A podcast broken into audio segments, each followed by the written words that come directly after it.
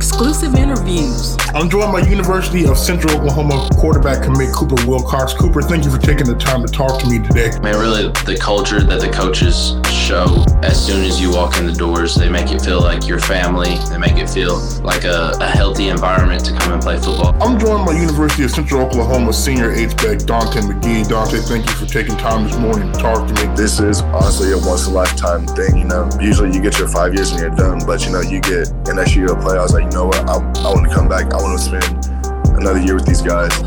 Post game press conferences. I didn't really like my first read, so I was just went into playmaker mode. Game previews, recaps, brought to you by me, your host, JG Smooth. You're listening to the Cho Show, only on the Suave Report. Good morning, afternoon, evening, night, whatever time it might be. Thank you for tuning in to another episode of the Cho Show podcast presented by the SuaveReport.com. I'm your host, Jonathan Goudeau, aka JG Smooth. As promised, we are back. It, it looked kind of dicey. I'm not going to sit and lie to you because uh, Wi-Fi went out again last last night. Didn't know if I would have to uh, postpone this episode, but thankfully it came back and uh, this this is a very insightful episode because, as I mentioned last week, and I appreciate again the support there on the Bo Phelps one on one, along with uh, Hector and Trey Vaughns. But uh, we have two transfers on this week, and this guy was actually there last year. Uh, but uh, I don't think many people knew that he was there last year. Very interesting journey to get to this point. Uh, so I'm really excited for you all to meet this guy. So uh, without further ado, I'm gonna go ahead and bring on my guest now. I'm joined by University of Central o- Oklahoma wide wide receiver Bryceton Williams. Bryceton, thank you for taking time this afternoon to come on and talk to me. Uh, could you start by telling the viewers and listeners a little bit about yourself? Uh, yeah, hey, I'm Bryceton Williams. Uh, graduated from Mangum High School. Went there my senior year. Uh, was in Nac- Nacogdoches High School for freshman through my junior year, right around Christmas break, and then that's when I came up to Oklahoma. I play wide receiver for UCO, and I came, I got here last fall, so I redshirted, and this is gonna be my first year playing and stuff. Uh, now, your uh, teammate Kellen Culberson, he played in uh, Nacogdoches with uh, Stephen F. Austin. Now, he informed me that the town was was very dry, very dull. Would that be an accurate statement? Uh, yeah, I feel like uh, that's what you hear from most people uh, that come out of NAC, just because it's kind of a town where everyone grows up at, and they just spend all their time there, and it's kind of, uh, you know, one of those small town things. It's it's not too big there, but uh, SFA and like the college is is like the big thing in that town. is kind of a college town. Everywhere you go, you see SFA this, SFA that. Yeah, that's the main attraction there is school. Uh, and and and playing high school football in Texas because everybody knows high school football in Texas is like a big deal. It's a way of life. So, what was that experience like? Uh, I'm always I had a great time at, uh, up here for my senior year, but I always say like I'm glad I uh, was where I at for as long as I was. It's kind of it was like a big difference than playing up here and then Mangum, you know, it's it's real small. So and I was playing uh I was playing at five A and so I wasn't I wasn't used to a lot of the a lot of the things that I was seeing uh, on the football field when I got here. But Texas football is different. It's like it's kind of like we were getting ready for college from like middle school. I feel like because that's when I started playing. I played in, from seventh grade to eighth grade, and we were always we lifted all the time, and it, we had schedules we had to follow and stuff like that. So yeah, it was pretty serious. Uh, and and when you so when you when you got to Mangum, I guess like what because I mean obviously there was a there was a, a, culture shock going from Texas high school football to Oklahoma high school football. But like, yeah. what was that adjustment period like? Uh, well, I say the good thing was uh, when I got to Mangum, uh, Coach Powers, who he he played here at UCO too. He played receiver up here uh, a few years back. He's a he's a young coach, and uh, he was he was kind of like the the the best thing that happened to Mangum because he was a, a guy that understood like recruiting and and how to play at a college level and his his plays were real good. We weren't like we weren't in a triple option or nothing. He ran a spread offense and he kind of he he made sure like I adjusted. I, I learned a lot of stuff from him that I didn't learn in Texas, which was a big surprise. But like playing wise and stuff, it was it was a lot different. Like in Texas, you're used to seeing like huge like huge freshmen or like just crazy grown men like freshmen, and then up here it's kind of like it's not really the same. Like it's like kids kind of just develop different. I guess I don't know if it's the lifting at a young age and workouts or I don't know, but I mean we got there's a lot of good players I played against though in Oklahoma. A lot of a lot of good talent uh, through this state. I say it's a slept on state for football, like big time. Uh, now you you mentioned that you were able to learn things under Coach Powers that that, that you hadn't learned before. So like what what was probably the, the the biggest thing that you that you learned from it? The biggest thing would be making a Twitter. I didn't have a Twitter until I got to Oklahoma because I didn't I didn't really know how important it was for for football or nothing. My coaches in Texas were a little older, but so they I guess they weren't like hip to it or nothing. But when I made a Twitter, that's whenever like that's whenever I started kind of uh, getting attention and and getting like offers and stuff. I just posted my first game highlights and uh, yeah, I started talking to a lot of people after that. So it, it was mainly like the whole how recruiting kind of worked because I started football a little late. I started in eighth grade and I really was just playing just to play it. And then I just kept growing and was always good at it and athletic and stuff. But I never really just saw myself playing football really at all. And yeah, he kind of whenever I met him, I don't know, it was just kind of like I was more mature and stuff, and it was he made it he made me make it like a, a big deal, and I'm glad he did because I love it.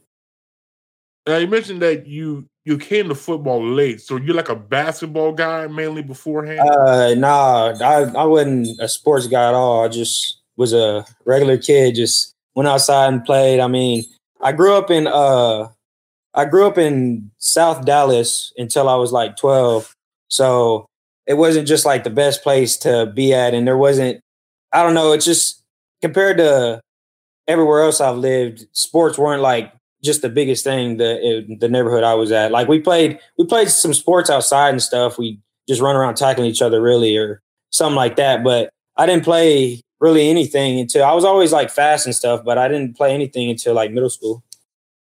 So so so so then what what what made you decide to give football a, a shot?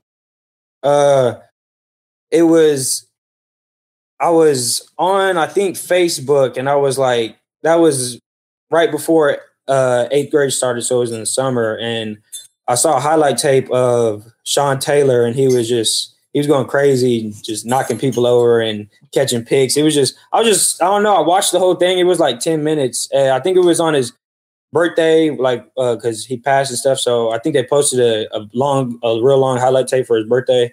And then after that, I was just like, dang, I remember uh we played, you know, like when you you got the football, you run around and just it's you just get tackled, you throw the ball in the air, then the next person gets it, runs around and gets tackled. That's what we played as kids. So I was always like, it was always fun to tackle people, but watching him really made me want to play football. And that was my first position I played was uh, safety. I just told I didn't really care about anything else or like touchdowns or nothing. I just told the coach that I wanted to play safety, and I I really just wanted to uh, tackle people. so now, now, like, so what? Now, when you when you first started playing organized football, like what? I mean, w- was there was there like a, a steep adjustment period for you, or would you say it was more of just like you naturally picked it up?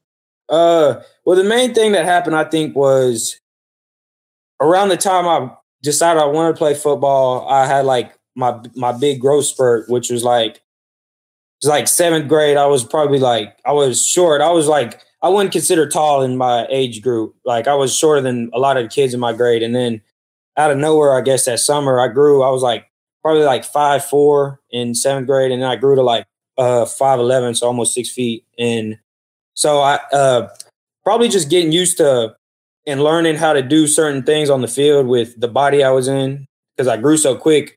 Uh, that growth spurt happened within like two months, so it was just like I don't know, it was kind of hard at first, but I mean, I really I just got the ball in my hand and I was fast and stuff. So I mean, catching, I they had to show me how to do my hands certain ways and stuff like that. So you could tell I was new, but uh, I also kind of started off pretty good. Uh, I was I was athletic and stuff, so that's all it, I guess it took in seventh grade. And, with with the with, with the growth sport, because you said that you grew seven inches. So like now, what I mean, because that's got to be tough. I imagine going from like you said five four to now mm-hmm. almost six foot. So like, what was that process like of kind of learning your body all over again in a way?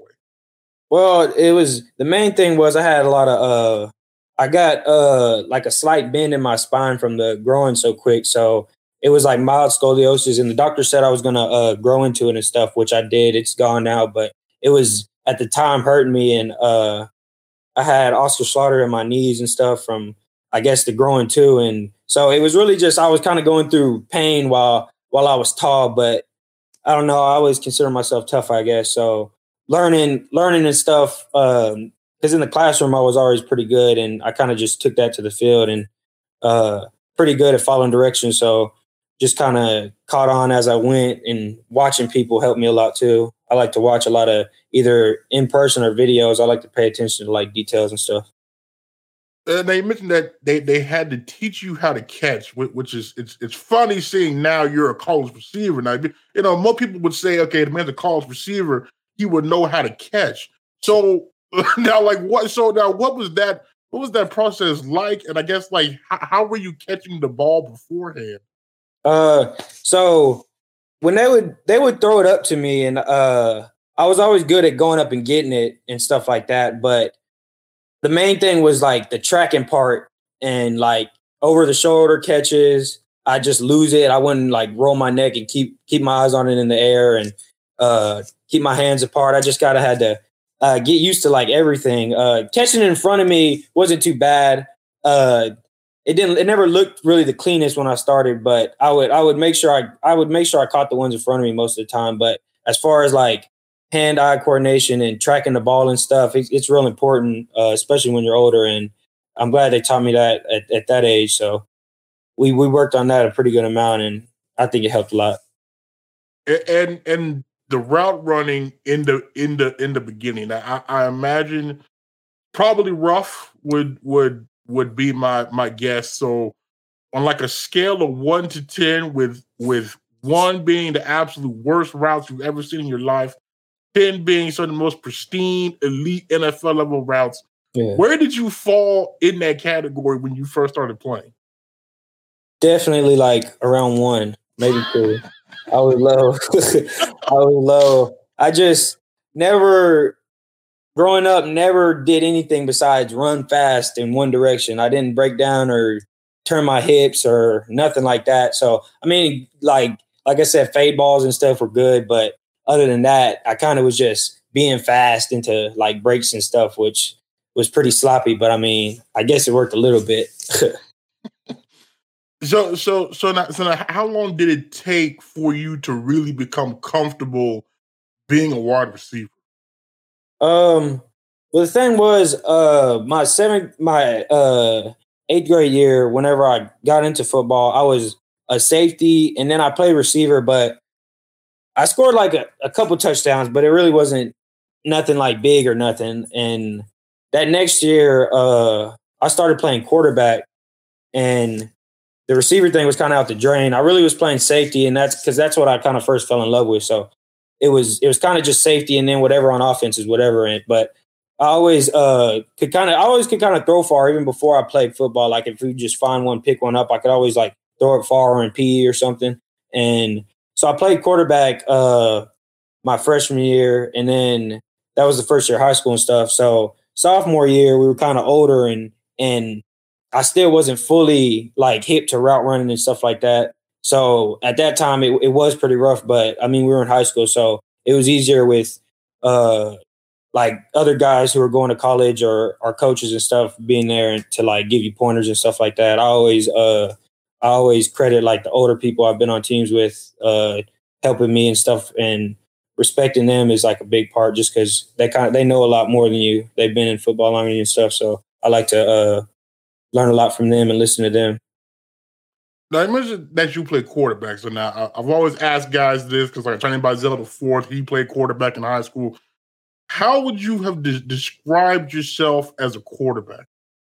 Uh, I was I was good. I was pretty good. Uh, I I was about six two or six one my freshman year, so I was I was starting to really grow into like my my actual height, and then uh, I could throw and I was fast. We ran some uh like a good amount of read and speed options, and I really did good at that. But we threw the ball too, and I would say I was pretty I was pretty nice at, at quarterback. Like I could I could throw, I get it there and stuff like that. Uh, we won we won games with me and everything, but halfway through that year, I broke my arm. Uh, I got I was running the ball and I got hit with a helmet right to my like wrist area and my arm broke. So uh, after that, I came back sophomore year and we had had a new guy move in and his dad was uh, the coach at he was the head coach at SFA that year and he ended up after that year he ended up that year starting and I came back and they were like hey we want to see you at receiver and stuff so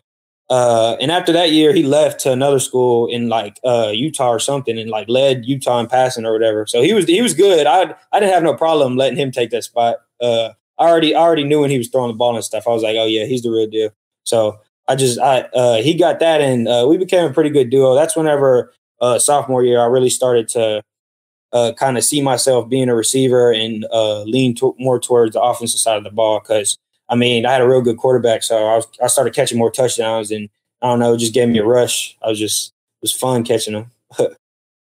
now, do, do you do you think if if the say the arm injury never happened, you had stayed at quarterback, do you think you would be where you are now? Um. Uh, nah, honestly, not.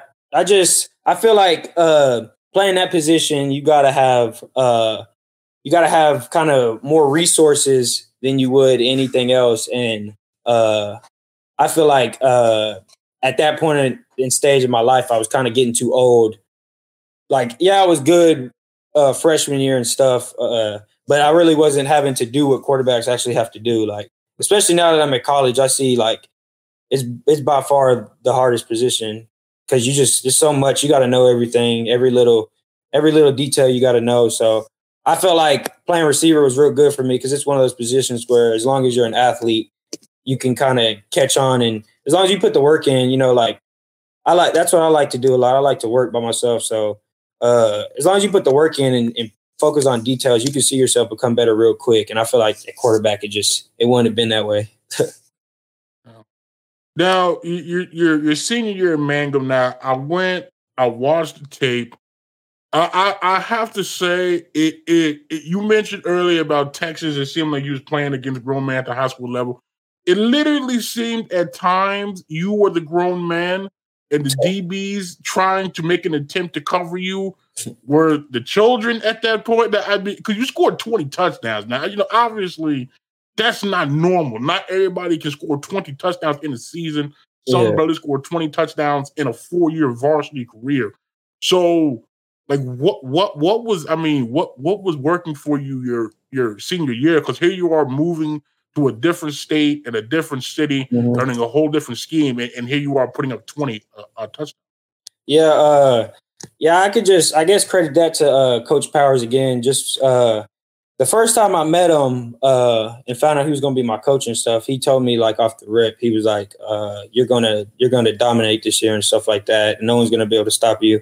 And uh, he told us that as a team too. But uh, I knew off the rip, like some games I would go out there and be triple teamed and stuff. And the rest of the rest of my team was good. Like we had we had good players everywhere. It was mainly seniors all over the field. Uh, I think ten out of eleven starters were seniors. So in my class and uh, that kind of that that had our offense going really good because I mean, they, if they triple team somebody, it just opens so much. So, uh, Coach Powers really he made sure uh, he got me the ball. He made sure I had film to use because he told me when I first met him, he was like, "If you want to play after this, you can, and uh, and I'll help you make it happen and stuff." And yeah, he did just that.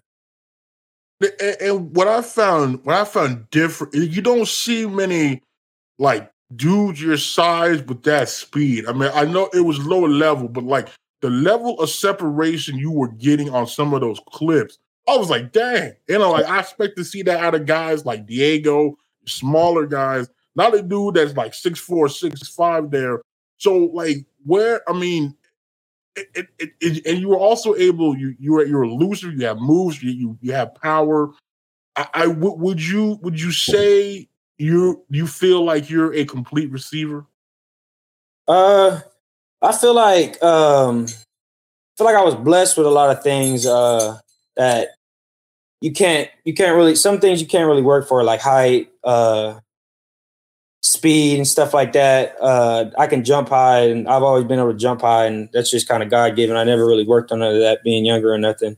Uh, right now, for me, it's all just mental. I feel I feel like physically, uh, if I'm on the field, I'm I'm physically and athletically one of the best people on the field, and and I don't feel like I could be stopped in, in until it comes to the mental part of it. And football is a real mental game, especially at the college level, which I've come to find out uh, being at uh, different colleges and stuff. Um, everything just makes a difference. Like every every yard, every like the way you turn your hips, the way you sink down, everything just matters. So what I what I've been working on hard this summer and this past redshirt year, which I'm I'm thankful for. I'm glad I redshirted. It I got here late and stuff, so it was really no choice. But I, I feel like it, it did a lot for me because I just got to learn and and in so many different ways of how to play the game different and and get a different feel for it. And yeah, I just feel like that redshirt year really came in handy. I've been working a lot this summer on getting in and out of breaks and uh, just the little things. I feel like once the little things are mastered, the the physical side really starts to stand out because now you can do everything the little guys can do, and then you know you're big and fast. So uh, I'd say I'm I'm trying to get on my way there. I want to be the most complete receiver I can be by the time I'm uh, out of here or as soon as I can.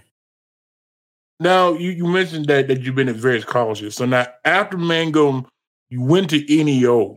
So mm-hmm. now, how, so what, what? Like now, because a lot of people that go to JUCO, most of the time it, it, it's usually due to grades. But earlier you mentioned you were good in the classroom. Yeah. So then, why? I guess why NEO? Well, yeah, I had a, uh, I had a, I had, I graduated with like a three point seven, so my grades were always, always pretty good, and uh, the I feel like my re- recruiting was kind of kind of started off slow just because like I said, once I made a Twitter, it just really picked up. Like I just, it just happened so quick. Like I, I realized Twitter was like the, the probably the biggest thing I needed. And I got a little brother and stuff who's he's a he's going to start his first year in college and stuff too. We I, I made sure he knew it was a big deal and and got his Twitter jumping and all that because he got all his offers his senior year too, basically like me.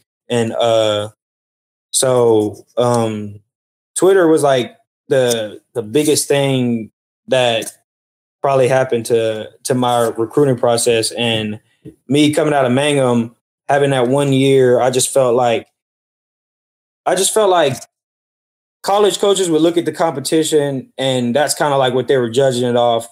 Like you said you can tell I'm separating and stuff like that but and I mean I see it now when I look back at my high school film I'm like man like I I really I thought I was good but I really wasn't nothing close to what I can be or or what I am or anything. And I just felt like uh, I got I got a lot of uh, D two offers and stuff out of Mangum, and I had some. I talked to a few uh, D one schools and stuff, but mainly all of them said was like they they brought up the competition and stuff. And NEO was a college known for having a good defense. Like they get they get a lot of guys out of there and get them offers to big schools for defensively, like uh, a lot of defensive backs too. And so kind of my thought process was if I could go there and knowing I had the COVID year, which was no no eligibility, if I could go there and get some some good like practice tape or good film against other DBs who like are are like the truth and stuff like that, then uh, I could get more interest and stuff because that's basically what they were telling me. They were like, "We love your size, we love how you can run," but it was just a competition, I guess. And uh, I went there and uh, yeah, I found competition at NEO. Uh, I had a good time there. I spent one semester there, which was my mission. I wanted to stay one semester and get some offers and get out of there. And the coaching staff there told me they could make that happen, and they had made that happen for other guys. So I just believed in myself, and uh, I yeah, I came through. Yeah, I mean that that that had to be a risk though, because you mentioned you had smaller offers. So like, because you know there, there is no guarantee when you go to the JUCO route. Like it, it's Yeah. almost it's like it's a it's a doggy dog mentality. Yeah. A- And, you know, like if you get hurt or, or things don't pan out, you're kind of up a creek. So like, what what what? I mean, because you said that you know you believed in yourself, but like th- there had to have been some kind of serious thought about, okay, is this the right thing to do to pass up these other offers Mhm. for you know uh, uh, so, something that I'm, I'm hoping it works, but eh, you know it could go south at, at the same time. Yeah, uh, I just I, a lot of praying. I, I thought about it a lot. It was hard. Like I didn't know. I really was just still so young and kind of open minded. Coach Powers helped me a lot, but there was still so much I didn't know back then that I do now. So it was just a lot of back and forth with myself. But at the end of the day, I just thought and told myself like, uh, just thought and and thought hard. Like when have I let myself down on something I really want? And you know, you got one life, so I felt like settling was was something I didn't need to do. I don't know. I just felt like no matter what, I could I could try. You know, we had the COVID year, so I would have all my eligibility, and as long as I stayed healthy and stuff, then I felt like no matter what, I was gonna I was gonna do something. I just feel like uh, talent can't be hidden or anything like that. So yeah, I just prayed and took the gamble, and yeah, it paid off. So you, go to NEO, it, it it it works. You end up signing with Prairie View.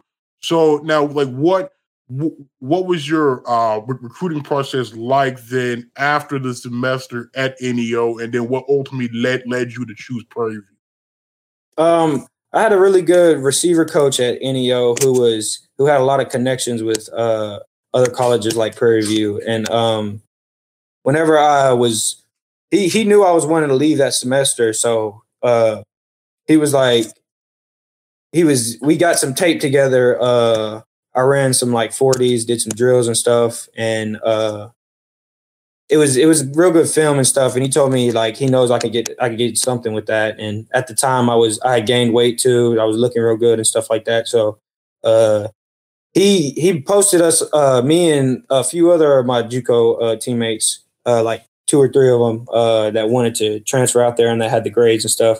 And he he made a a separate website and posted all our stuff on there, like height, weight, basically everything, all the drills and stuff. And after that, I started getting uh like I started getting followed by people and uh Prairie View. It, it was like the first day. I think it was the site was up there. They hit me up and uh just asked for my number and called me and basically they told me uh they didn't they never got a hold of my high school film or nothing or they they were telling me they wanted me out of high school uh they would have took me out of high school but they didn't even see me and stuff and we just had a we had a long talk uh me and coach Bailey who's receiver coach there for a while uh probably like 2 hours about everything and kind of after that conversation I knew I was like uh I really want I really liked uh like uh, Black history and uh, HBCUs are important and stuff. So I was like, I could see myself playing there, and I felt kind of honored to go there and stuff like that. And I just felt like it was experience that I wanted to be a part of. I knew, uh, I knew about Prairie View and stuff and the history and everything, just because I'm from Texas originally, and you're gonna hear about somehow. Uh, every time I wore like a jacket or anything around Texas, anybody, somebody would say something. So. Uh, they run a uh, they run a spread offense too, and uh, always put up real good numbers passing wise. So uh, I just felt like it was a good fit for me. A- And and was there a sense of validation when you when you signed a letter of intent to a D one program that I, I, I, was there validation and was there a sense of relief that the plan I had, I bet on myself, it all worked out in my in my favor, or did you know that all of that would have come to fruition for? No, yeah, it was uh, the whole journey was. It, I wouldn't say it was easy. It was a lot of stress and a lot of nights I'd just be thinking hard about it and just everything. You just think all type of scenarios. Uh, now that I've been to here and there and know a lot of athletes, I, it's kind of like a, a thing. Athletes always are in their own head. It's kind of like something you can't avoid, and it's like the worst thing at, at some points. But no, yeah, signing that letter and uh, and just seeing everything on social media unfold and stuff, and uh, certain people who I guess didn't really see it happen. I see, I saw them kind of like have no choice but to like you know, support and all that. So it, yeah, it was it was a real it was a real relief. I felt I felt good. It's kind of like I got to where I wanted to go, but I I felt like I wasn't done yet. So that's that was one thing I focused on was trying to make sure I didn't get too comfortable or or wasn't like, man, I made it now. And you know, that's how a lot of people kind of ruin their careers. They get to college and just like that's kind of was like their end goal when you got to get here and you got to, it's just more work basically. That's all you're signing up to is more work. And either you love it or you don't, but it's going to show at the end. Now you, you you all you all played that season in the in the spring. Now had that that had to have been odd because you're used to playing in the fall. You're used to spring, you know, it being signing day. You got spring football, and then that's it. So, what was your experience like having a season during the spring? Uh, it was kind of weird. You know, you're not used to like just playing football in the weather it kind of was at the time. So it was just like, I don't know. It was, and then the, the season was only like four games, I think. It was, it was real short. Like a lot of stuff got injured to COVID. We had a COVID test every, every other day. So we get swab on Monday, swab on Wednesday, swab on Fridays. And then if there's some on the weekends, they'd have the rapid test ready and it was just it was just a lot of COVID, like COVID this, COVID. There were so many rules. School was online, and then for a, a, good a good amount of it, it was pretty cold. So it was just a lot of like, uh, it was just a weird feeling. Like you know, you're just not used to to football being at that time, especially games. uh, and and and so like like like so because I, I talked to Kellen about this and he kind of mentioned all the testing and kind of all the uncertainty. Uh, so like, I mean, what what would you say probably was like you, your your biggest takeaway from that experience?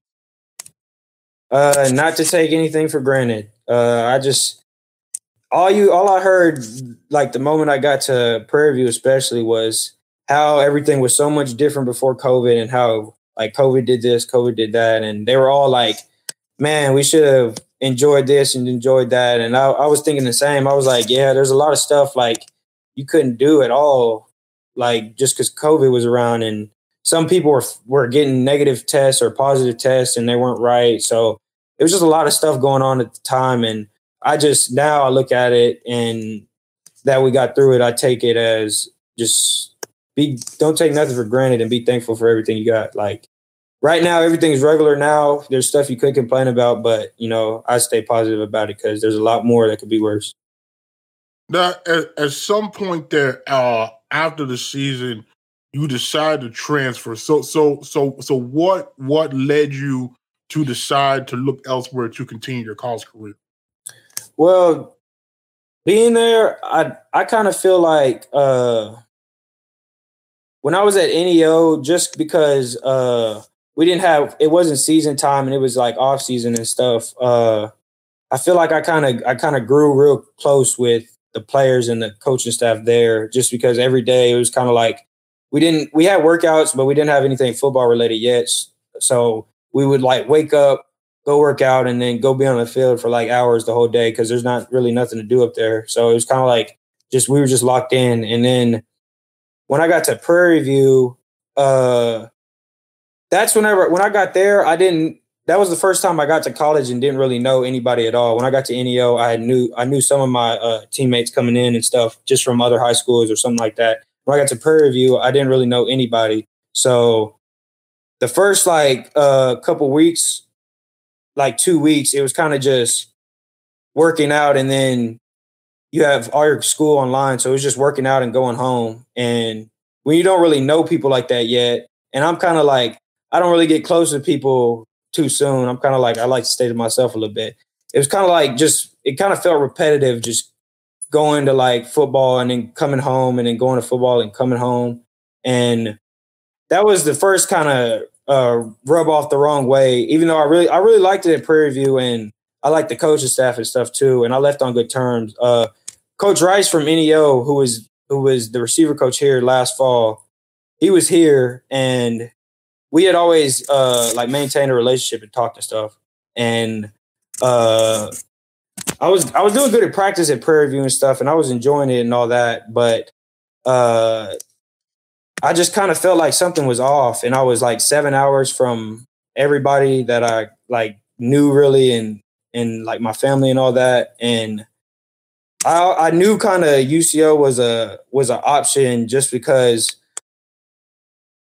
like my relationship with him and then uh I mean I got to you know I got to a D1 program within this that semester so I I kind of knew I had a little value as a player and so I just uh I felt like I needed to at least weigh my options out. So when I entered the portal it wasn't fully with the intentions of leaving Prairie View. It was kind of just let me let me like see what else is out there. And uh i felt like when i came on my visit here uh just like the the way the guys who were here treated me and kind of the like vision and and location i just i like really loved edmond and stuff. And i just could see myself doing great things here. So that's whenever i decided to make the transfer up here Uh, and okay, now because at, at, at this point now, this, this is like your your like every semester of so far of college, you've been at a different school. It was it was NEO for the fall 2020.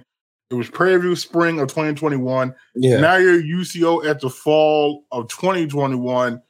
Like looking back on that now, kind of having been at a place more than the semester, like does it kind of does it kind of look a little bit crazy to you now, knowing you literally yeah spent a semester at three different schools? No, yeah, I knew. Uh, I kind of knew during the moment that it was gonna look a certain way, but I told myself when I transferred from Prairie View, I was like, that was that was a another thing was the like the the not non stability kind of. I was having to go back and forth, and if I want to see this person, have to go this way. If I want to see that person, go another way and stuff. And I kind of just told myself then, uh, whenever I whenever I get here, like I'm in it for like the the long run. So no matter what, good or bad, I was gonna I was gonna be a Bronco and stay here and stuff. And uh it looks crazy now, but I'm always just I always just think about it and then I'm like, man, I'm I'm glad everything happened how it happened. Like I wouldn't have I wouldn't have wanted it any other way because if it was any other way, I wouldn't have been the same person who I am now. Uh, okay, and, and so then you you get to UCO, and then I, I think you mentioned before it came on. Now you you had some issues trying trying to get was was it clear right? Yeah, it was it was it was uh I had to get my transcript sent over and uh the Prairie View's like system was messed up. The, the whole time I was there, the systems were kind of messed up. Like the cafeteria, you had to write names just because I don't know. It was like a like a, some type of software bug or something. I don't know. There, but there a lot of their systems for like schooling and stuff were down. So I was trying to leave there and I couldn't apply to UCO or anything without my official transcripts uh, from transferring. And those were on hold because I guess their systems were like messing up with my account and stuff. So it was putting a hold on my account to where I couldn't get my transcripts out. And that lasted like all summer. I was trying to fix that. And it's like seven and a half hours from uh, Mangum. So I couldn't just I was I was working over the summer, so I couldn't just like pick up and drive there and try to figure it out. Like, and maybe it gets figured out or something. And so eventually, towards like the end of that summer, this is like me calling like every day, trying to uh trying to get um my transcripts out and stuff like that. And uh because at the time at the summer I was kind of uh indecisive. I had uh I I left Prairie View and I hadn't committed to UCO yet, but I took a visit and I was kind of sold on it. But at the time I was I was pretty big. I was like 229 or something like that. And it was like it was good weight. Like I was working out a lot and eating right and stuff. So I didn't know if I for sure wanted to go UCO, but there was a thought in my mind of going back to JUCO just because, you know, you always want to just I just always want to push myself and test my limits. And uh, this time I was planning on if I was going to go to JUCO, I was going to be a, a kind of a tight end. That was my plan coming to NEO. I was kind of a tight end receiver, get recruited for both. And uh, at the time, I didn't really, I didn't, I wasn't fully set on UCO, but I was like, like that's a, a for sure home it could be, and and I like it a lot. But I had some uh, big time JUCOs kind of reaching out to me, wanting me to uh, come join their program and stuff like that. So it was a little indecision there. And the thing, the main thing with that is it was easier to get. I didn't need official transcripts to get into their junior colleges, but I did to get into UCO. And that thing was kind of it was kind of a battle I couldn't win until uh, eventually towards the end of the summer everything got fixed and uh, I, I made my decision kind of a little before then that I wanted to go ahead and, and settle and, and down and go to UCO and stuff and and succeed here. So now, okay, now you, mentioned, now you were considering going back to JUCO. Now, some would say you already you, you kind of tested your luck the first time when you turned down the other offers to go to JUCO, mm-hmm. and you're about to do it again. So, like at that point, did you kind of think like, okay, maybe this JUCO experience a second time might not be as fruitful as it was the first time? Uh, a little bit. Um, I was I was getting recruited by like uh Hutchinson and like Coffeyville, that Kansas conference, and they're like national champions and and and stuff like that. And I kind of kind of me knowing that me taking a gamble and paid off really gave me a little more confidence to lean towards that way because I was so much bigger and still like as athletic as I could be. And I just felt like uh, people wouldn't be able to see a tight end like me in like JUCO and not want to offer me. But again, I was I was tired of like the moving and the the non-stability because that means you know going JUCO means I got to go to another school and you know that's just I was just like, nah, I just I want to I want to find somewhere I can stay at and be a part of a program and grow in, and that's what I found here. So you end up so transcript finally comes through. You get to UCO. You end up red redshirting. So now this is pretty much well because you you pretty because you you you practiced at NEO. There was no games. You you pretty much practiced. Yeah, yeah. COVID year, you practiced a lot of Prairie View. Get to UCO. It's more practice. So like at this point, kind of like, how are you mentally through all this? Because here you are, you're putting in all this work. You mentioned you gained some good weight, but you've you've been yet to really be able to show what you can do on the college level. So, kind of, how were you able to keep going throughout that out that out that time? Uh, it was it was it was kind of hard. I had to just not playing, you know, practicing so hard for something that can't happen over like years, which is which is what it's been has been hard, but when you just when you see yourself kind of take it to different levels and start growing, that's whenever my my mindset kind of switched and everything started getting better after the uh after getting here so late because my plan was get here and I wanted to to try to play and stuff and and start winning off the rip and stuff like that. And I started practicing here and I was like man I was like another year just more practice and weights and running and and no games. And I just slowly started seeing myself like I'm learning and getting better and like even better because I, I I called myself getting better after I left Prairie View, but I'm just seeing so much how I can get better and stuff. And I started seeing it as another blessing. And that's the thing. I, it's been a lot of blessing in disguise since like since high school or COVID, since everything. And that's what I took it as redshirting again. And it paid off. You know, the we got new coaches and stuff and uh everything's kind of everything's a little more different than it is now it's just like we everyone feels like a family. We all feel like we can win and stuff. So I'm glad I took the redshirt year. Uh, it kind of messed with my mind a little bit, but it worked out perfect in the long run. Now, so you go through the redshirt season. Uh, Coach Bobeck, he steps down. Coach Dorrel then comes in. Now, when Coach Dorrel first met with you all, what were your first uh, impressions of him? Uh, so coach, he's a he's a real good speaker. So uh, he gave us a little speech, and everything he was saying, we were all just like like nodding our heads too, kind of looking around, like. So we we kind of, and then you know his record is like crazy. So we we kind of just thought like, man, we we got someone in here like this guy might be the real deal. He's just everything he was saying was just kind of like music to our ears, and he hasn't let us down since you know we met him and stuff. He's our coaching staff is great and, and and your opposition coach, Coach Coach Curley, what has it been like uh, learning and and and playing for him so far?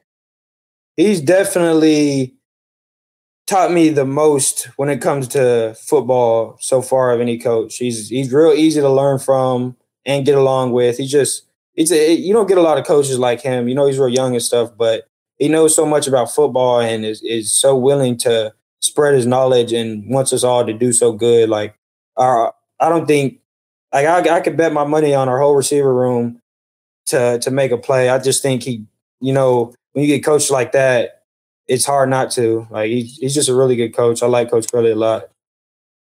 Uh, and and now this now, if I, my math is correct, now since, since you moved to Mangum, this will be the fifth offense you've had to learn, right? Because you had the one in Mangum your senior year, you had NEO the semester you was there, you View the semester you was there, you had UCO last year, and then you have the one this year.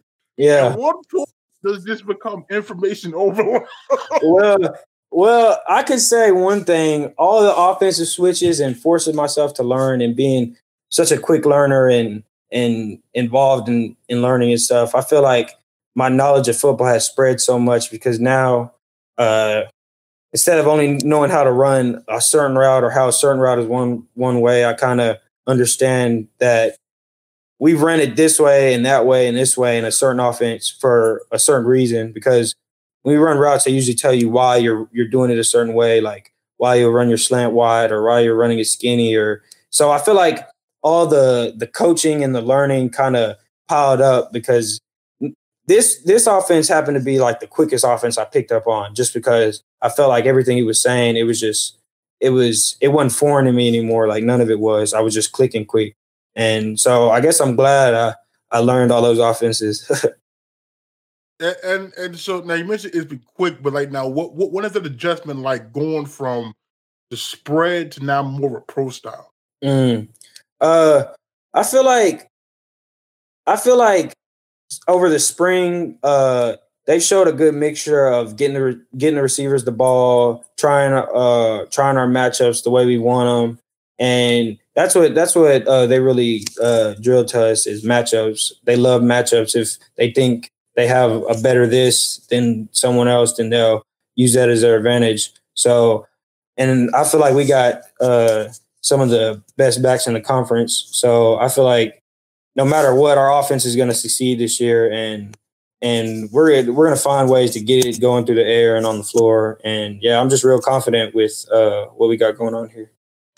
Uh, now, because since you were there last year, you you would know all the turnover that happened in that in that receiver room. A lot of guys left. There's yeah. there's there's some, there's some new guys in there now. So throughout the spring, how would you say that that's going in in in terms of the group that's now left from from last year? Uh, like how was that? How was how was how was spring for you?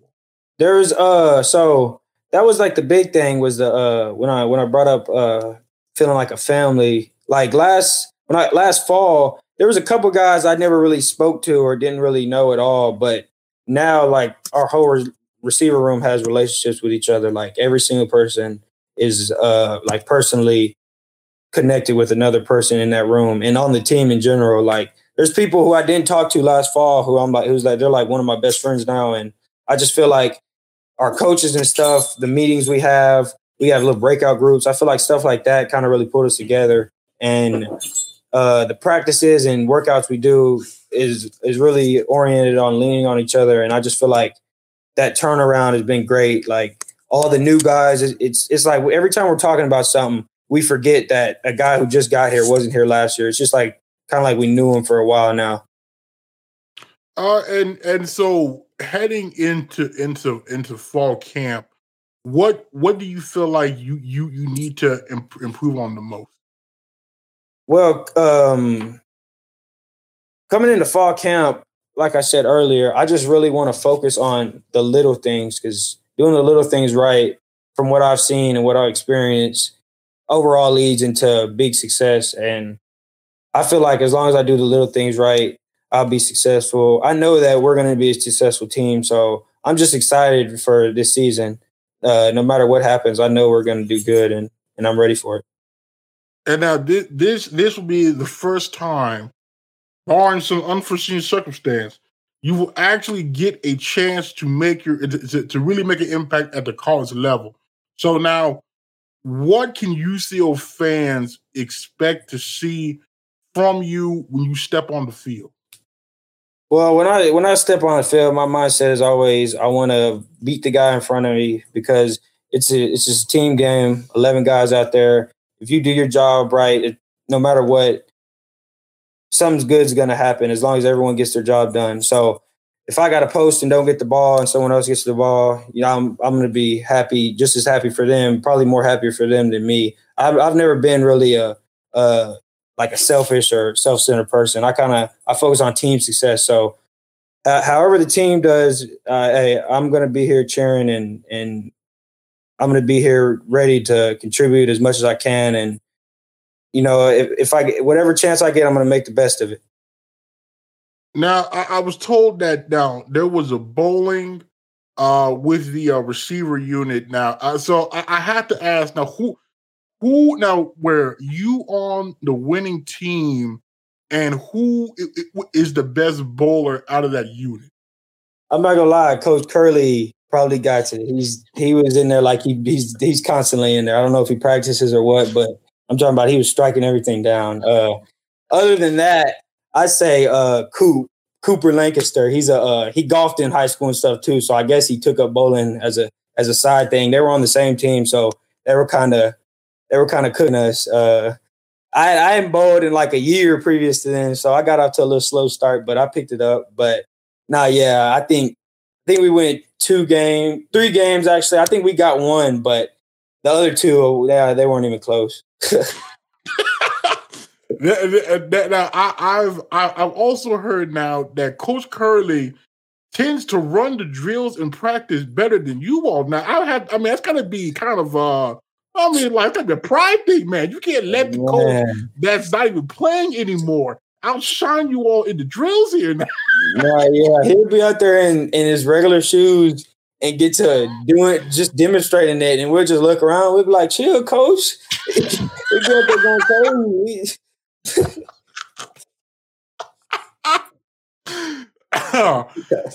now, now also that because uh, because earlier you mentioned that that you were always good at the 50-50 balls. Now you have a teammate, Peyton Lusk. Now, after watching his film in high school, he's also good at the 50-50 balls.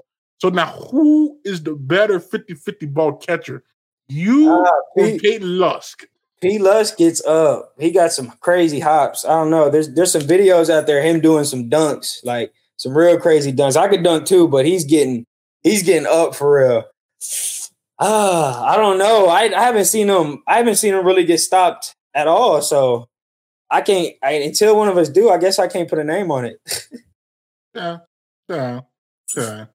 Uh, well, before I get you out of here, we do this with all the, the new guests, kind of more of a get to know you type questions. So your your your favorite sports team? Uh, Green Bay Packers. Okay, now I would now you now Dante is a Packers fan, and there's somebody else on there that's, that's also a Packers uh, fan. Trey. Okay, there we go. Now, yeah, he's from Milwaukee, so he's from he's from Wisconsin. So yeah, he's big on Packers. now I have to ask. Now, how does a Texas kid end up being a Packers fan?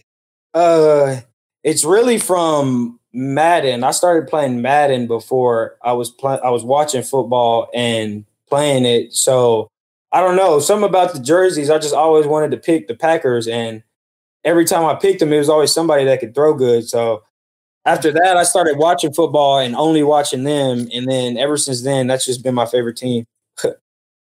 okay. Now we, we, we know the Davante Adams trade happened. We saw the draft. They they picked a couple of receivers in the in the middle round. Yeah. Are we feeling confident there's enough around Aaron Rodgers to finally get back to the Super Bowl? Uh, I feel like no matter what, if he's out there, he's gonna make something happen. So, you know, I feel like uh, because you know Davante was a second round guy. We had Jordy Nelson and Randall Cobb and stuff. I kind of feel like he complements them in ways other people kind of can't. So, I kind of feel like no matter who steps in those roles, we'll our offense will be pretty successful. You know, they picked some some good defensive pieces in the the first round and stuff. So I feel like having a real strong defense again this year, and then you know he's on back to back MVPs. Him playing good, he'll he'll continue to push offenses as long, as long as the defense holds up. I think yeah, we can win a ring. yeah, and is is Jordan Love the future? I I don't know. I don't know. It's just because you see Aaron Rodgers got drafted and sat behind Favre, so we just I don't know. It's just going to be one of those things. where you just gotta have to see it happen. Cause I remember uh I remember all the Aaron Rodgers hate and stuff too. Whenever he got picked in the uh, first round, and people were real mad about that and stuff. They had Brett Favre, but you see how it worked out. So I don't like to I don't like to rule nobody out. You know, he could have he could be he could have been working, you know, the, the the whole summer and come back just on some other level stuff. He was real good in college and stuff. So I guess we'll see. yeah, yeah. Let's see. Uh, your your favorite hobby outside of football? Uh, I like to play uh the PlayStation. I got a PlayStation Five, so if I'm not doing homework or on the game or something, I mean, uh, at football or working out, I'm on the game for sure. okay. Now you answered my question of, of PlayStation or, or, Xbox. Now, to my knowledge, only Xbox guys is it's your position coach. Coach Curley is an Xbox guy. Yeah. Coach Doyle is an Xbox guy. Yeah. And your punter, Bo Phelps, is an Xbox guy. So now, why are you Team PlayStation over Team Xbox? I really, I actually was Team Xbox. I had a 360 when I first started playing like online and stuff. So I was, I was an Xbox guy, and then uh PlayStation 4s came out, and I noticed at school, like everybody that I was, that my friends, they all had PlayStation 4s, and there was no crossplay or nothing like that. So it was either get a PlayStation 4 or not play with my friends. And it's not fun if you're not with your friends. So.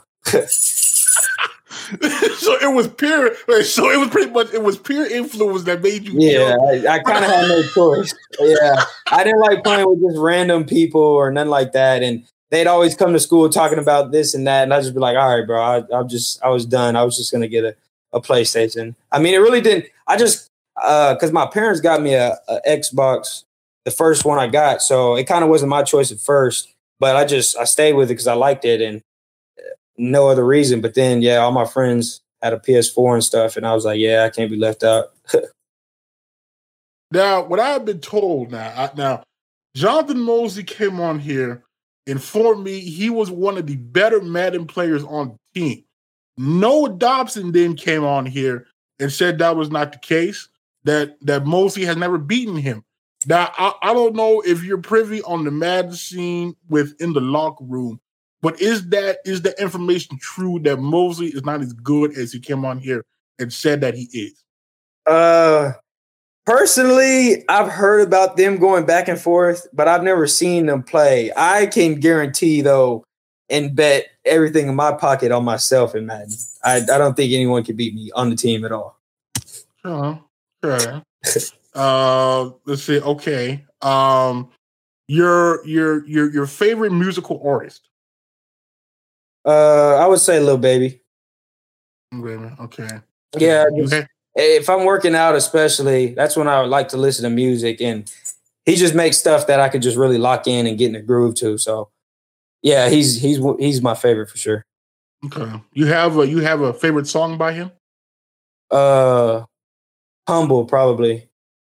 Yeah. He's he's really he's talking. He's he's he's kind of preaching on that song. So I, I really I really listen to the lyrics and stuff, and it kind of inspires me when I listen to it. Yeah. Now you now you you you've been there for a while now, so I, I so you would know the pressure of that aux cord in the locker room. Yeah. Now, have you ever been on that and they have just yanked the cord out of your phone? No, I, no, not me. I'm I'm I kind of think smarter because some people are get like you can't get on the aux and play something kind of controversial. You gotta like you gotta stick to the basics when you're on the aux a little bit, like because no matter what it is, you could think it's the hardest thing ever. Somebody in there is gonna be like, bro, who who's on the aux? Like who's playing this? And so uh we listen in the in the weight room, we listen to a good amount of songs in in certain genres and stuff. So and a lot of them I know. So I, I make sure like when I'm playing music, it's like the right things. I don't just shuffle something or because that that's a feeling you don't want to feel. I promise you, you don't want to feel that when they yank when they yank someone's phone off and they and everybody looking at you crazy. Yeah, nah. Well, okay, what that's so so like so everybody knows whose phone is like up there. I mean, so like you can't when they when you, when you play when you're playing music, some they'll they'll somebody will say that got to be and then nine times out of ten, it's them. like I don't know why they. I guess everybody has everybody put together, and and can just tell who listens to who more than what, or a certain song is somebody's favorite at a certain time, and you just know if you if you heard that the same song twice, it'll probably be it'll probably be somebody like you'll have you'll be able to put your finger on it. Uh, now, what I've been told through I think I think Bo, Noah, and uh, Hector. Now, I've been told that Steph and Robert Fuentes are two of the better guys on the aux cord. Now, would Yeah. that be a true? It is okay. Yeah, with with if usually if it's not them on the aux, something's gonna be said, but they more than likely they uh they get it handled. Rob just has a problem of skipping a song with like a minute left, and everybody's kind of everybody's kind of locked in, and then they'll just look. Where, I think he did it today. Matter of fact, he skipped a song. Uh, we, Slate, uh, Slater was locked into in the weight room, and then he skipped it, and I seen him quick. He looked at him crazy. He was like, "What, bro?" but no, other than that, yeah, they they they, got good taste. They they gonna play something that gets people uh live and up and jumping around. Yeah. Now, I, I've also been told that Jace Gardner is the worst. Would that also be a true statement? I think, yeah, overall, people are gonna. If you, you probably ask anybody, I just, I, hey, and I'm, I got a wide music playlist, so I'm not, I don't ever trip about what's on the aux, but I, I can vividly remember them saying that got to be Jace. I, I don't even remember what songs was playing, but yeah, I'm not the type to really trip about it. But yeah, I, I think you ask the majority of the team, they'll probably tell you. oh, wait, no, no, wait, so now, okay, now, but so, like, what is it about the music that Jace brings to the table that is just so bad?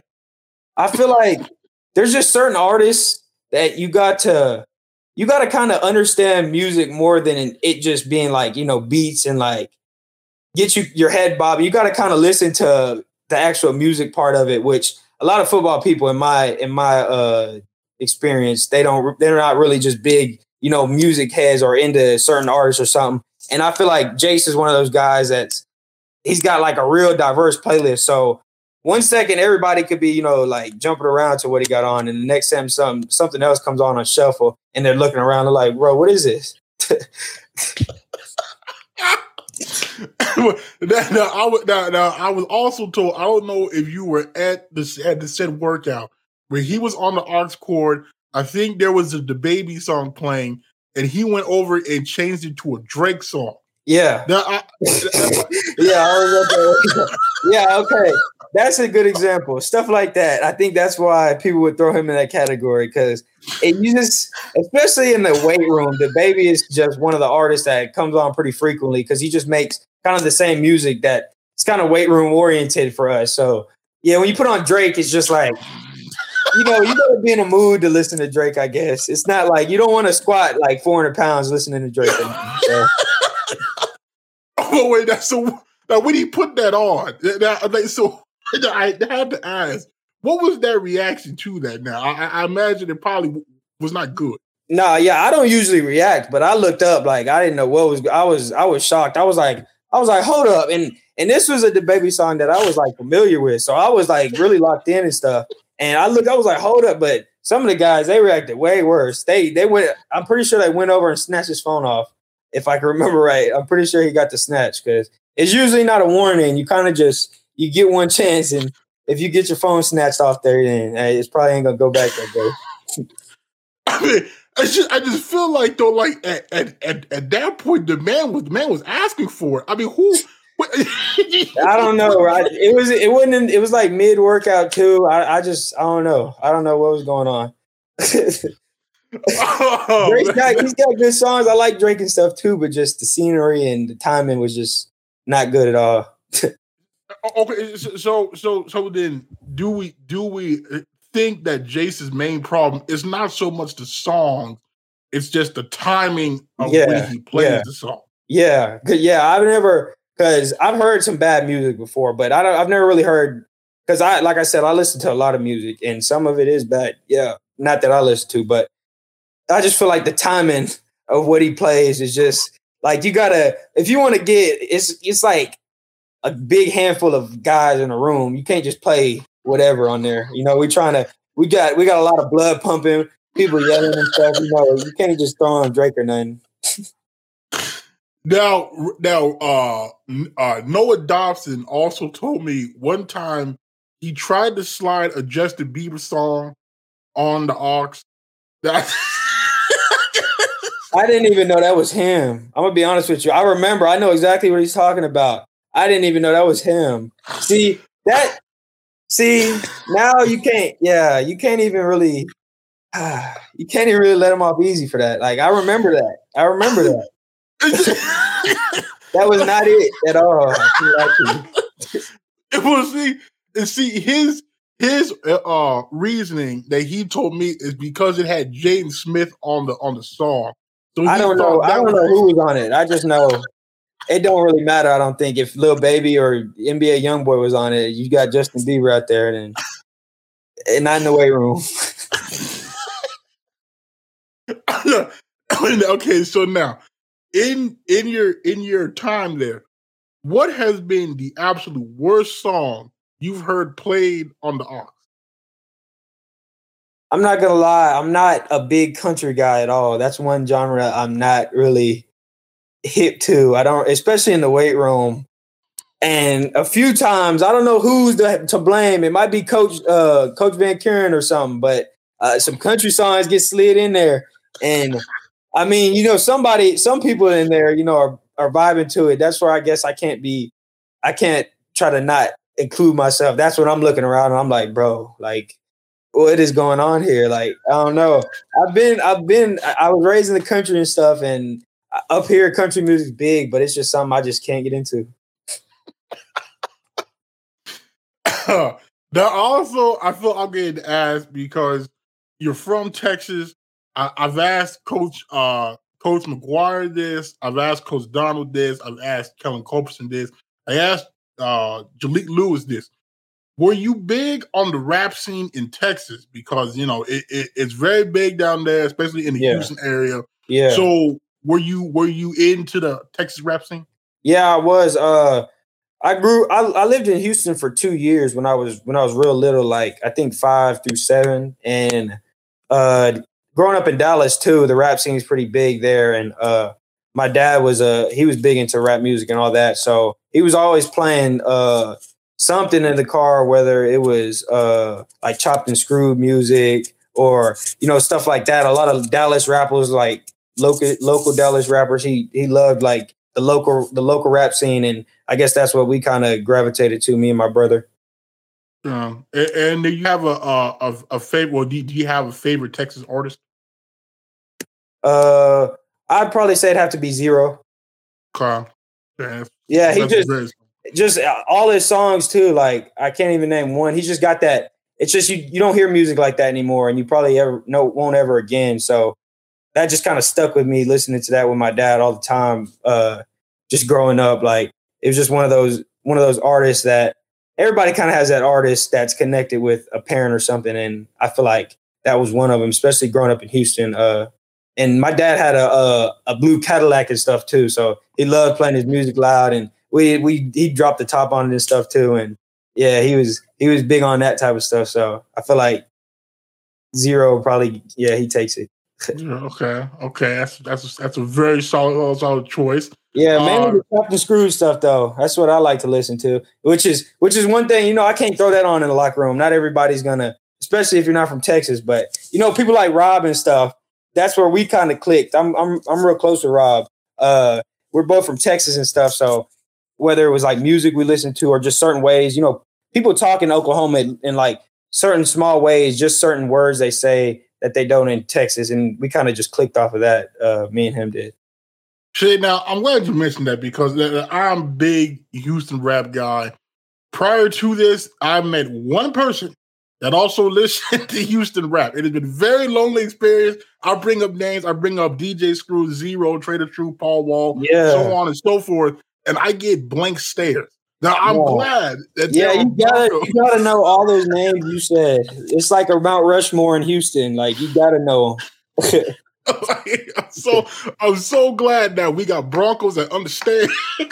yeah, we gotta yeah we gotta we got a few of them. Uh, a couple of Texas guys, not too many, but a few of them that that that definitely know uh, about the Houston rap scene and stuff, but not too many though. That's why I said, yeah, I can't, I can't throw that on in the weight room or locker room or nothing. People would definitely like they, because you know, you just got to know. You, you got to know to know. Like they'll look at me crazy. Yeah, yeah, because it is like a different. It's it's a different vibe. And I think Yeah. with, with, with most. Okay. Uh, let's see. Do, do you have a, a favorite Z-Ro song? Uh, Mo City Don. Okay, I think Yeah. that was Coach Wires too. I think that was. Oh, his, for uh, real? Yeah, I want to say that that was his uh, uh favorite uh, uh song too. Yeah, I gotta play around him then, see what he does. Yeah, I ain't even tell him I know yet. I'm probably gonna throw it on when he's in the weight room. See how he gets the move in his head. yeah, yeah, like, yeah. Like you chop it up with uh, Coach McGuire and Coach O'Donnell. Those, those- those are big. Those are big uh, H Town guys. Okay. yeah. Um, listen, now I have to ask this: now, old Lil Wayne or new Lil Wayne? Oh, for sure. Oh, for sure. He's he's considered to me the best rapper ever, and that's just because kind of from el- uh, like late elementary up. That's like all I would all I would listen to was Lil Wayne, and he still drops good music now, but it's nothing's gonna beat his prime, which was which was a, a a good little bit ago. But I still his songs from back then still like you can just listen to them on repeat, and kind of every line you're gonna find something new you didn't hear or didn't understand. So like I just yeah I don't really compare too many guys with with with Lil Wayne from back then. Yeah. Right. So your um your favorite food? Uh, I would probably say uh, fried rice and hibachi chicken. There's a place called Sumo up here, and even at NEO and Prairie View, it's kind of been my thing. Like a big right, a big plate of rice with like chicken and soy sauce and yum yum sauce and all that. Like I could eat that any day, every day. Uh, okay.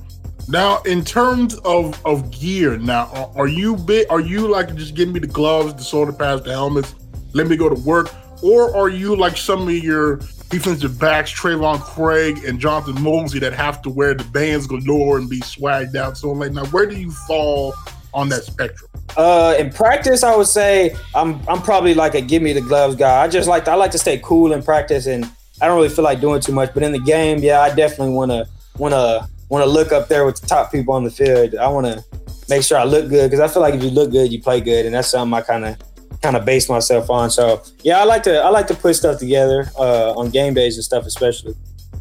So now, what are your accessories of, of choice? Uh, for sure, I'm gonna go uh, long socks. I like I like my socks up high, like crinkled up to kind of like my knees. Uh, for sure on game day, and then uh, depending on the weather, I like to either throw on two sleeves or maybe some bands. Uh, it's really just sometimes you go shopping and or you're looking online and you kind of just put it together as you're going. So I definitely got to say long socks are, are getting thrown in though for sure, and I got to have a back plate on and a visor. Uh, That's like bare minimum. And then you know I played games with long socks, all that stuff on, and then like taped my wrists and then had gloves on, which is kind of pretty basic, but you know I could take it there if I want to. Which you know some games I might have to. We got some some nice helmets and and uh, jerseys. I feel like I can do something with. All right. All right. Now, now, now, uh, now uh, uh, along those lines, now, because now when, when when you got here, it was it, it, it was uh remember there was the blue helmet. Then they come with the white helmet, and then you wore the white helmets like the whole the, the whole season. Now, are you hoping for a return of the blue helmets? I feel like if we kind of mix in what we're doing with our helmets, that uh, we could do a lot more. And I think that that's kind of coach's ideas. I think he's because he's been good at like asking us what we want in like kind of every scenario and getting our feedback. And a lot of us guys agree like different helmet combinations and stuff, which we have in in jerseys and stuff would look good. And so I'm pretty sure we're gonna have a, a, a little combination going between both this season, and uh, I feel like I could do something with both of them on. So yeah, I'm ready for that. Uh, and have the yellow pants been requested to be brought back? Yes, they have, but Okay, good. and and I think I, I mean, like I said, the coaches have been good at hearing us out and getting us what we want. I think for sure in the future we're gonna have some yellow pants. I just I don't know how soon, but I know it's a it's a big want on most of our lists just because like yellow pants like it's just it's it like everybody agrees on it like yellow pants would be clean. Yeah, because I, I didn't realize it because when I talked to Peyton Scott, he they have not worn the yellow pants since like midway through 2019. Yeah, he's like, one of the he's one of the big uh, leaders in the yellow pant movement.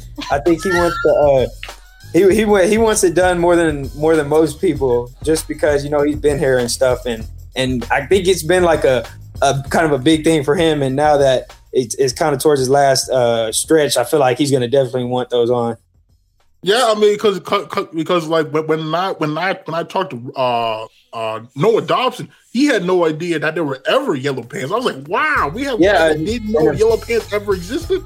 I think when they told Coach that, I think they told Coach Curley that, and he was like, "I didn't even know we have yellow pants." And and uh, it was one of the older guys that told him, and then they started talking about it and stuff, and that's when we are like, "Oh yeah!" And we saw some pictures of it. Somebody, I think, somebody pulled them up, and we were looking. We were like, "Oh yeah!" And that's kind of whenever it started, which was uh, it was a little earlier this summer. So I, I could hope for them. I think that'd be nice. I'd like to see them. That that's sad because it like, like because the yellow pants used to be the staple. Like it used to be Yeah, at least half the season we was rocking the yellow pants. Oh Yeah. man, that's oh Yeah, no, for real. And then you just you don't really see yellow pants from a lot of schools at all. So I just feel like if we could stand out wearing those, we could do something with them. right. Okay, well, good. All right, good. I'm, glad that there's a movement there to try to get those get those get those back. Yeah, we're gonna get them done one way or another. I think. Yeah, good, good. Uh, let's see. Now, do you have any pregame routines that you normally do? Uh, yeah, I like to. Uh, when I walk the field, I like to uh, get in the end zone and say a prayer, and then uh, before the game, uh, I like to stretch like almost every minute minute before I, I start, like real real deep stretches, just as much as I can, just because uh, like when I first kind of started football, I was experiencing cramps and stuff like that, and stretching was just a good part of it. So now before like like everything, especially games, I stretch for, for like a while. Like people look over and be like, "Man, you still stretching?" I'll be like, "Yeah, I'll just be stretching real good." Uh, and I noticed now that you've got some ink there on your uh, on your arm. Now, Trayvon, I know is a big tattoo guy. yeah. So, like, where does your love of of, of tattoos come from?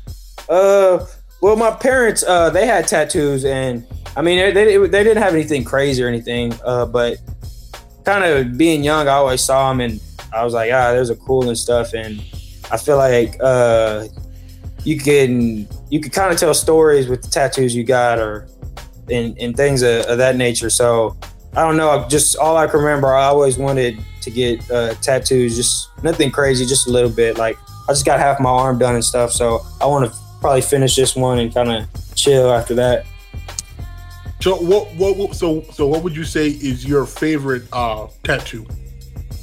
Uh, I would say it's this right here on like on the front of my arm. It's a dove in the sky with uh with three stars, and the uh, three stars I wanted to represent my brothers because they've been like the brightest part of my life. They uh like through everything we always had each other and stuff, and uh the the dove uh, I got for my mom, who's kind of uh, led us the way and uh, like been there through everything for us. And that tattoo kind of represents like those are like the strongest parts of my life. And so yeah, that would have to be my favorite.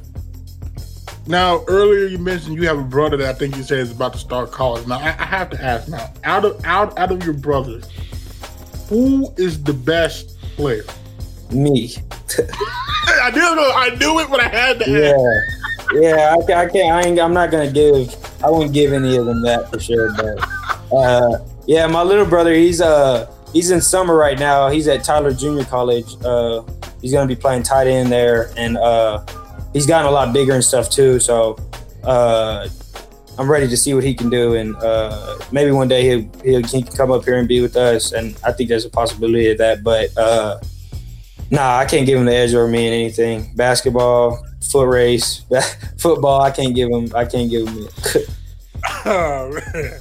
Is it? Well, I guess my my final question for you would be: uh, Do you have a message to to those out there that might still be on the fence about coming to see you all play, about what they can expect to see if they were to come see you all play? Uh, I feel like this year, uh, you kind of gotta either come come enjoy it right now or hear about it because we we've been doing a lot of things. We've been working hard, like real hard this whole summer, whole spring, uh, building, getting stronger, getting better as a team, and we got we all have the same main goal, which is winning. Like we all, it's it's a, from the coaching staff to the players. It's the, the main focus point is winning, no matter what, being a team and stuff. So I feel like having support in the stands filled would be amazing and and would would help us even more. But no matter what, I think as a as a team and a unit, we're gonna go out there and perform and be successful and do everything that we dream of uh, accomplishing. So the more fans we get, the better, and we we love them and. And we really hope people come out this year and, and are as fired up as us because we plan on putting up a good show and a performance. Um, well, Bryceton, I appreciate you taking time this afternoon to come on and uh, talk to me. Uh, I, I, really enjoyed our conversation. I'm, I'm people people pro- a lot of people pro- pro- probably might not even know that you're actually there. They just don't think you've been listed on the roster. So um, I think this I think this this will be very good. And I'm uh, wishing you the best of luck rest of summer in the fall camp. And uh, any anytime you want to come back on, you're more than welcome to. Yes, sir. Hey, it's been great. It's been a great conversation. I love talking to you too. And yeah, I, I think we're we're gonna have another one of these, and, and uh, hopefully a, a, lot of good things have happened since then. I think it will be great. Well, again, thank you, Bryceton. Yes, thank you very much. I appreciate it. So again, I want to thank Bryceton for taking the time to come on and talk to me. I that a boy. I mean, you're talking about a guy. I it was at three schools in three different semesters. That that is that is a new one. Now I covered guys that have bounced around before. Right, you look at guys like Steph, App State, JUCO, TCU, uh, UCO, but he's at least spent a year at each stop though. So it's very interesting to see a guy go like a semester at, at each stop. But just looking at the high school film, uh, what you can see over on the YouTube channel, the link is in the uh, uh, in the description below. Uh, this is a guy with with with very immense talent. Uh, you can tell he was still raw in some areas, but I think this this gonna be a different cat than, than, than we've seen. I mean, very, you know, last year you had uh, Jalen Teagues, Rod Davis, both big body guys, but didn't have the the the elite speed. Uh, just looking at Bryceton's tape, I mean, it seems like he has the size and he has the speed. And you're looking, we all know that JUCO tape from uh, Madison Ridgeway looked extremely promising. Uh, you still got Terrell Davis on redshirts. You got Diego Beck. That that that and it also added another transfer from Eastern Michigan, who I believe is from is he from Haskell? Haskell, Shakota, one of the two that I should probably reach out to because he follows me on Twitter. So I, I like how that receiving corps is looking. Plus, you have those quality freshmen coming in. Uh, JV, uh, uh, not JV, uh, Kevin Williams out of Westmoore, Jalen Reed out of out of out of Ardmore there, along with uh, Madison Ridgeway. I think it's going to be a much better, well-rounded unit because last year it almost was a two-man unit of Josh Moore and Marquise King to the detriment. I mean, obviously those those guys were good. I mean, there, there, there's a reason why they had the numbers that they had. But I, I, I, think that there's more talent across the board than what was displayed last year. Uh, uh, I mean, even even with with Peyton Lusk, I, I think you got a guy here. Uh, when you see his tape when his when his episode drops, there's another guy I'm really excited to to you know uh, see. So uh, I think that that unit under Coach Coach Curley is in store for a big season. So, uh, but, but again, I appreciate the support. Be on the lookout. Tomorrow should be the one with the defensive lineman. Uh, and then after that one is up, I will take that to more defensive linemen to see if they'd be interested to, to come on now that there is the first. So uh, until that time, my name is Jonathan Goudeau, aka JG Smooth. I'll talk to you all later.